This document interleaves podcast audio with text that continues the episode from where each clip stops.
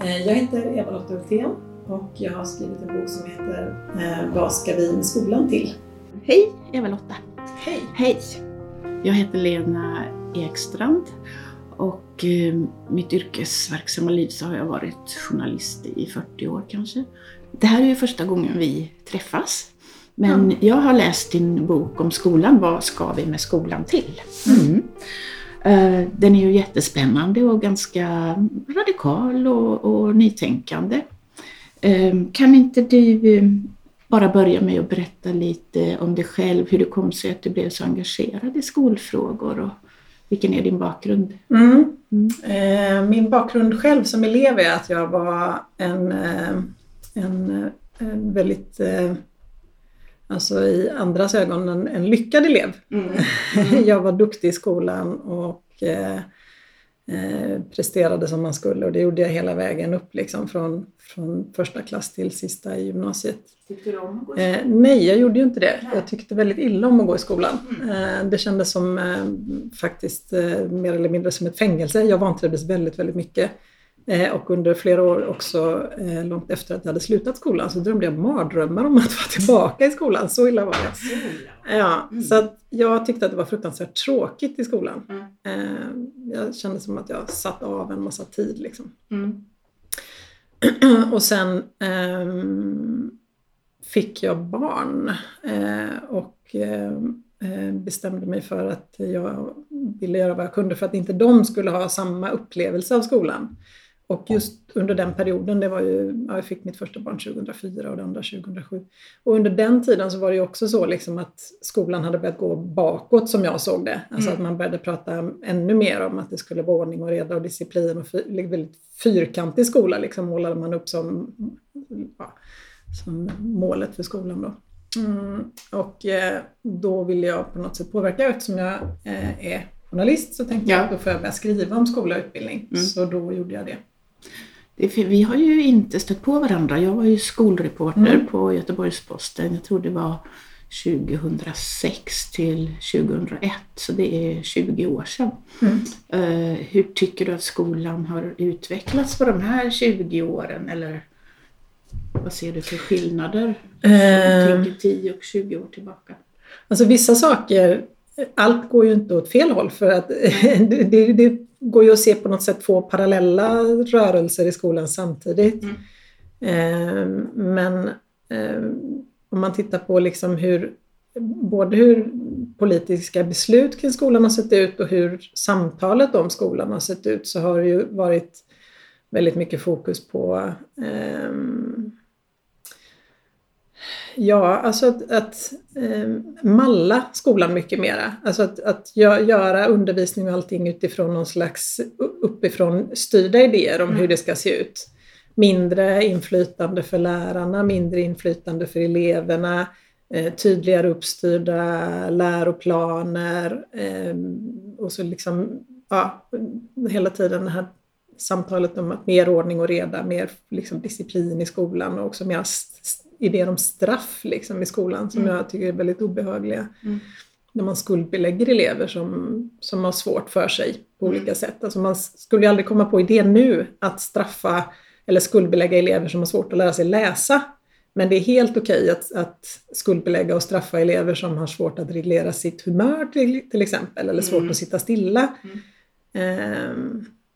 Så det, det, mycket går ju åt fel håll tyvärr. Ja, men sen finns det också en rörelse hos, eh, alltså på vissa skolor och bland lärare sådär att, att faktiskt bli bättre på att se elevers behov och sådär. Jag kan väl också tycka att det, nu är det, detta är ingenting som jag har underbyggt i forskning, men att, att det finns ett större utrymme idag för specialpedagoger och speciallärare i skolan, liksom att, att påverka undervisningen i stort, liksom, som Mm. jag kan tycka är bra. Mm. Ehm, som jag sa, du, har ju, du liksom startar med ett väldigt radikalt ifrågasättande av hela skolan som, Ja. som form och institution. Mm. Så ehm, vad tänker du, eh, varför har du skrivit den här boken? Ja, alltså det där ifrågasättandet är ju mera en tankelek. För det är ju inte så, alltså jag, jag leker med tanken, jag försöker lyfta tanken att vi inte behöver ha någon skola. Och det handlar ju inte om att jag tycker att vi inte ska ha en skola, för då hade jag inte skrivit en hel bok sen om hur skolan skulle kunna utvecklas. Men Eh, utan det, det är ju mer att jag tror att det är nyttigt att göra det tankeexperimentet. Att om vi inte hade en skola eller om vi inte hade en, liksom en form för hur vi ska undervisa barn eller utveckla barn och sådär, så skulle inte skolan se ut som den gör idag. Alltså, om vi, vi tänker oss att man också faktiskt skulle kunna lära sig på helt andra sätt. Ja. Eh, så kanske vi skulle kunna förändra skolan mer radikalt eller våga tänka mer radikalt kring hur skolan skulle kunna utvecklas. Sen ställde du en fråga till, vad var det? Eh, varför du har skrivit boken. Ja, ja men just det, varför jag har skrivit Ja. boken. Jo, men det är väl också att jag har skrivit om skola och utbildning i, snart 15 år och ehm, under den tiden så har jag ju både intervjuat jättemycket lärare och elever och forskare och, och gjort reportage om skolor och, och sådär. Men jag har också tyckt och tänkt en massa om skolan så då vill jag väl liksom samla mina tankar. Det är som en sammanfattning. Ja, det kan man säga. Plus att jag vill vara, liksom, jag vill vara konstruktiv. Och det har jag försökt att vara när jag skrivit i tidningar och sådär också. Att inte Ja. bara klaga eller skriva om det som är Mm. dåligt utan också hela tiden lyfta fram det som funkar Mm. och det som är bra. Du har ju rest runt och eh, pratat med skolfolk i nästan hela världen känns det som. Oj, nej. Det var... Nej, men, men Ja, men i några, några länder. har ganska varit. Ja, några länder har du varit och du har pratat med eh, skolmänniskor på väldigt hög nivå, Ja, PISA och Mm. eh, lite överallt. Och du har besökt skolor i flera länder. Mm. Ehm, men jag skulle vilja ställa den här frågan, för du skriver om skillnaden mellan ehm, utbildning för demokrati och genom demokrati. Ja. Som, där gör du en klar skillnad. Hur Ja, ser- precis, och hur det är ser- ju- Vad betyder det för dig? Ja, det är ju eh, utbildningsfilosofen eh, Jacques Biesta som pratar om det, alltså att det är skillnad mellan utbildning för demokrati och utbildning genom demokrati. Och det är ju att alltså om du utbildar elever för demokrati så är det ju på något sätt som att målet ligger någon annanstans än i skolan. Det ligger längre fram in i framtiden. Eh, Ja, och det handlar om att, Ja, precis, alltså att, att målet är att du ska bli en demokratisk medborgare sen efter skolan. Mm. Eh, Men om man tänker att man istället jobbar med, med utbildning genom dem- demokrati, då är ju demokrati alltså någonting som ska genomsyra utbildningen därför att den har ett värde i sig här och nu också. Ja. Det är inte bara ett värde i att de ska bli goda eh, liksom demokrater när de röstar sen. Rösta, nej. Nej, Nej. utan att, att man faktiskt låter eh, demokratin genomsyra hela elevernas vardag i skolan. Mm. Och då är det inte bara elevråd vi tänker på. Nej, Nej. precis. Utan då handlar det ju också om hur man bemöter eleverna och lyssnar till dem och Mm. hur man ser på dem. Mm. Om man tänker eh, att arbeta som lärare i en demokratisk skola, en, en skola som eh, arbetar genom demokrati. Hur, hur ska en sån lärare arbeta? Ehm, Ja, men då handlar det mycket om att, att se eleverna som, som individer och att se dem som en tillgång. Eh, att, att faktiskt inse att de kanske har någonting att bidra med redan nu. Och om, om det inte är så att någon har mer kunskaper än man själv som lärare. Alltså ibland kan det faktiskt vara så att eleverna har mer kunskaper än lärarna också. Men att också tänka att de, de kan ha tankar som, som är spännande att ställa frågor. Att lä, eleverna ska få vara med och ställa frågor också. Eh, så att det handlar mycket om, om, om liksom relationerna i klassrummet. Mm, Eh, och också, men också det här formella att, att elevråd och skolråd och så faktiskt ska handla om någonting som är viktigt Ja. och relevant Ja. för eleverna. Mm. Och inte bara, alltså om man släpper elever fria i låg och mellanstadiet att, att hålla eh, skolråd, eller liksom klassråd och elevråd så blir det ju väldigt ofta fokus på eh, vi vill ha fler bollar Mm. eh, på rasterna. Mm. Alltså väldigt mycket fokus på vad som händer på rasterna.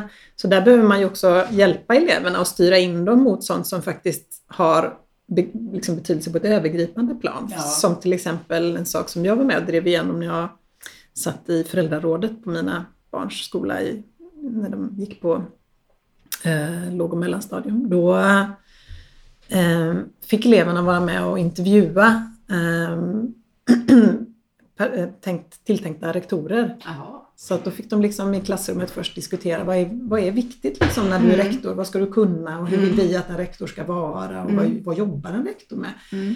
Eh, och sen fick de eh, diskutera i elevrådet och så fick faktiskt hela elevrådet sitta med tillsammans med några av oss representanter från föräldrarådet och träffa rektorerna. De Blev som hade sökt. blev, blev det bra? Det blev jättebra. Ja, ja. Blev det rätt rektor? Eh, det blev inte den rektorn som eleverna ville. Nej. Men bara, och det, det är ju inte heller syftet, för det är också en del som man verkar få för sig att om eleverna får bestämma så är det som Ja. att då ska de ha sista ordet. Nej, Mm. de får vara med, de får Mm. tycka och tänka och liksom reflektera och, och så. Men, men det betyder ju inte att allting måste bli som de tycker för det. Nej. Utan Mm. processen är ju också en viktig del i det. Ja. Och de var jättenöjda. Det blev, det blev bra liksom. Mm. De Bara att de hade blivit lyssnade till var ju också en, liksom en viktig... och de förstod eh, grunderna för valet Precis. till slut kanske. Mm. Mm, Precis. Mm, mm. Ehm, du skriver ofta om en holistisk skola. Mm. Eh, också när det gäller, vad heter han, PISA-mannen? Ja, Andreas Ja. Schleicher. Ja, just det. Just det. Ja. Schleicher. Mm, mm. Man får träna på annat. Det får man göra. Mm, mm. Ehm, jag tänker att det finns många som inte förstår riktigt innebörden av en holistisk skola. Vad, vad innebär det för dig och för Mm. utbildningsväsendet? Sådär? Det är ju att man ska ha många mål för skolan samtidigt. Alltså Mm. att, att det handlar inte bara om att utbilda eleverna för att de ska få goda betyg eller, eller komma in på gymnasiet eller klara sig i arbetslivet eller sådär som... Alltså, i, i, I debatten om, om skolan så har det ibland låtit, i värsta fall till och med, som att skolans enda mål är att eleverna ska skriva bra på PISA. Liksom. Att det är skolans slutmål på något vis. Ehm, utan att man har en massa andra mål också Ja. för skolan.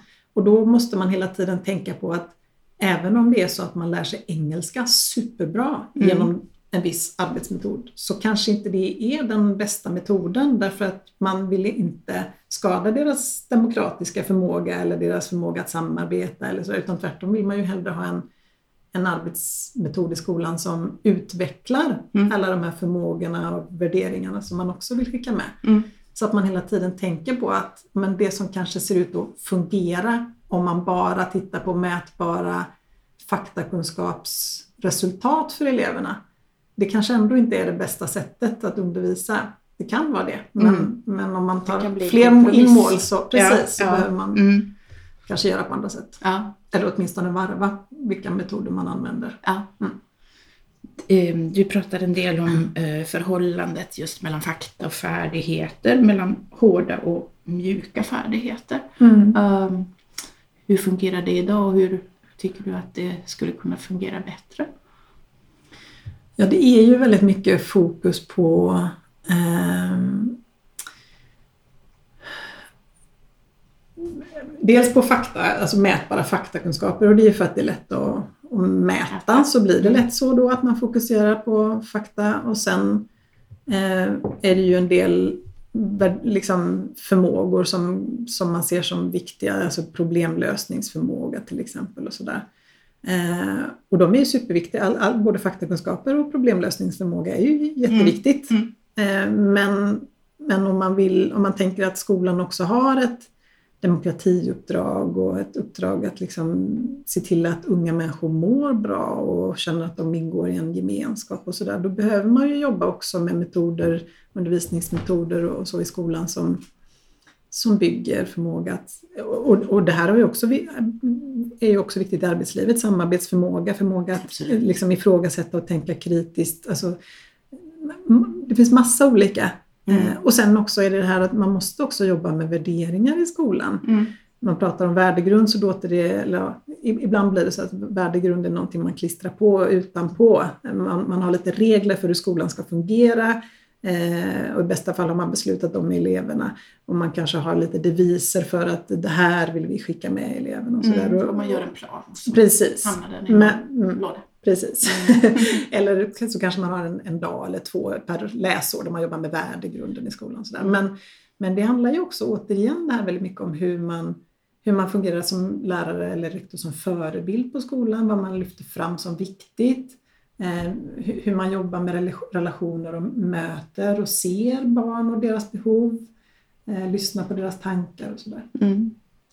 Du säger ju där att du vill vara konstruktiv i din bok Mm. och då lyfter du fram några exempel på skolor som fungerar på ett sätt som du, Som jag gillar. Som du gillar helt Mm. enkelt. Ja, kan du inte berätta om någon, någon av de skolorna? Ja, den, eh, i boken så använder jag ju framförallt två skolor i Spanien Mm. eh, och en i Tyskland och sen lite grann skriver jag om, om Nossebroskolan i Sverige också. Och den skola som jag, av de som jag använder som exempel i boken som jag tycker bäst om det är Jenaplansskolan som ligger i, i staden Jena i östra, Östra Tyskland. Tyskland. Mm, ganska nära Leipzig. Ja, varför fastnade du för den? Eh, ja, men de har. Ja, och de, de, har, de har den där synen på barn och unga som jag tycker om. Att Mm. det handlar om att ge dem både kunskaper men också självkänsla och förmåga att handla. Eh, och, alltså, de jobbar jättemycket med både ämnesöverskridande undervisning och åldersblandad undervisning och också jättemycket med att eleverna själva ska göra saker som bidrar till deras omvärld. Så att dels så är det mycket så att eleverna får göra saker ute i samhället. Alltså Mm. när, när de skulle bygga en ny idrottshall i närheten så, så kontaktade skolan kommunen och sa att vi kanske kan bidra och då fick eleverna vara med och göra utsmyckningar i skolan till, eller i idrottshallen till exempel. Eh, de, eleverna eh, har en biodling på taket så de Mm. producerar honung och säljer. Eh, de har en, en systerskola i, jag tror det var Nicaragua, men jag är lite osäker nu.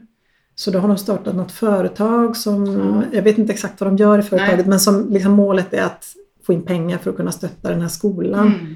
Och det finns tid avsatt varje vecka. Alla elever ska ingå i någon sån här liksom förening eller något företag eller någon grupp liksom på skolan som, som gör saker. Antingen för att förbättra på skolan eller för att förbättra omvärlden. Ja. Och var det liksom, hur når de upp till kunskapsmålen? Ja, det går bra för skolan.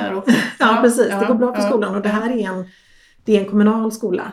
Eh, men liksom också sån som du måste välja. Så att det, är, det är inte så att du placeras i den skolan automatiskt. Nej, Så det är klart att klientelet blir ju kanske också då lite snett. Ja. Eh, att det är en viss typ av elever som söker sig dit. Ja. Men som någon elev sa att alltså det kommer ju även elever till den här skolan då som inte har klarat sig. Och det, eller det var inte elev sa, det var rektorn som sa att det kommer ju också elever dit som inte har klarat av den vanliga skolan. Ja. Därför att den har inte fungerat för dem. Nej.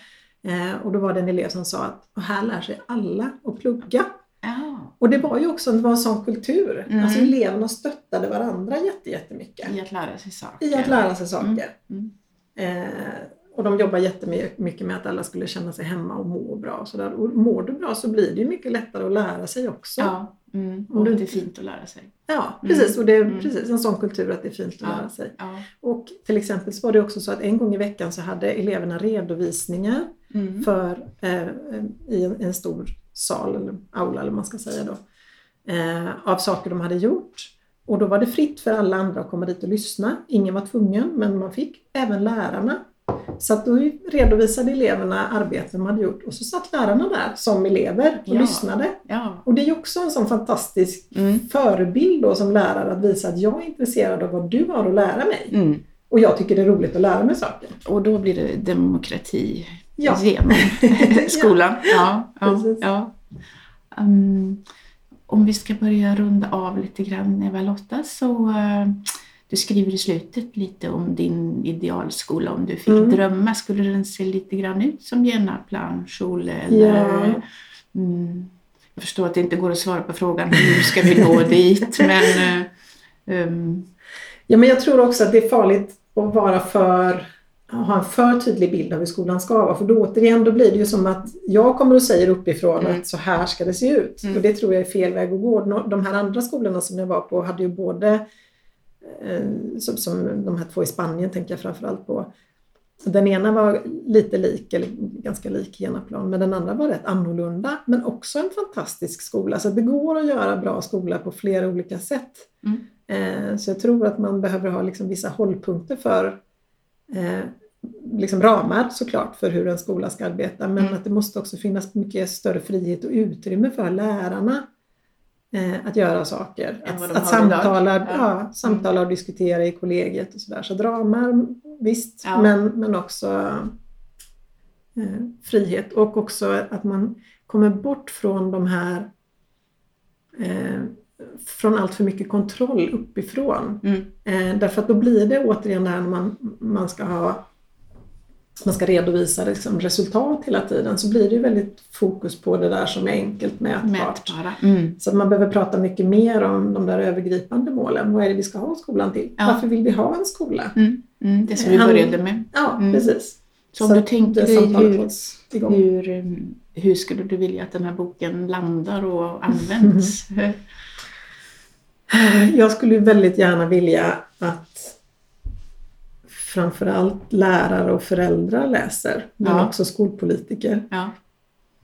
Alltså både, det hade ju varit härligt om lärare, det finns redan så himla mycket, eller många kloka, bra lärare. Mm. Men i dagens skola med det trycket som finns utifrån så är det ju kanske inte så himla lätt att, att göra de där sakerna. Det finns utrymme i läroplanen Ja. för en skola som ser ut som Genaplansskolan. Det går redan att göra en sån skola i Sverige i princip. Ja. Mm, Det är ingenting som hindrar. Nej, inte mycket i alla fall. Genaplan kan, vissa grejer kanske inte går. Men, men, men mycket av det som man gör på Genaplansskolan eh, skulle man kunna göra i Svenska skolan inom liksom, eh, läroplanens ramar. Men, men det finns ett tryck på skolan som ser helt annorlunda ut. Att åstadkomma och göra helt andra saker. Ja. Eh, alltså, och det är ju det här med värd, alltså värdegrunden som uttrycks i läroplanen tycker jag är bra. Men Ja. det, det är ju inte ditåt vi styr. Nej.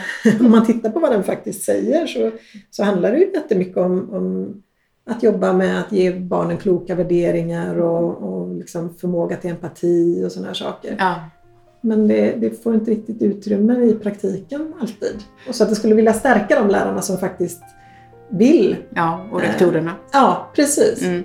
Och känna att ja, men jag gör rätt. Det finns, det finns Mm. skäl till att jag gör på det här sättet och det finns andra som gör så här och det är rätt. Mm. Det, är, det är moraliskt rätta också att behandla barn på, på, Ja. på det här sättet. Liksom. Så om du verkligen fick drömma så skulle din bok bidra till att vända skutan. Ja, allra inte, helst. inte, inte 190 grader kanske, men eh, åt ett annat håll. Mm. Ja, precis. Mm. Eller också ta vara på det som redan är bra. För det finns ju som sagt skolor och lärare som redan är duktiga och bra. Ja. Mm. mm.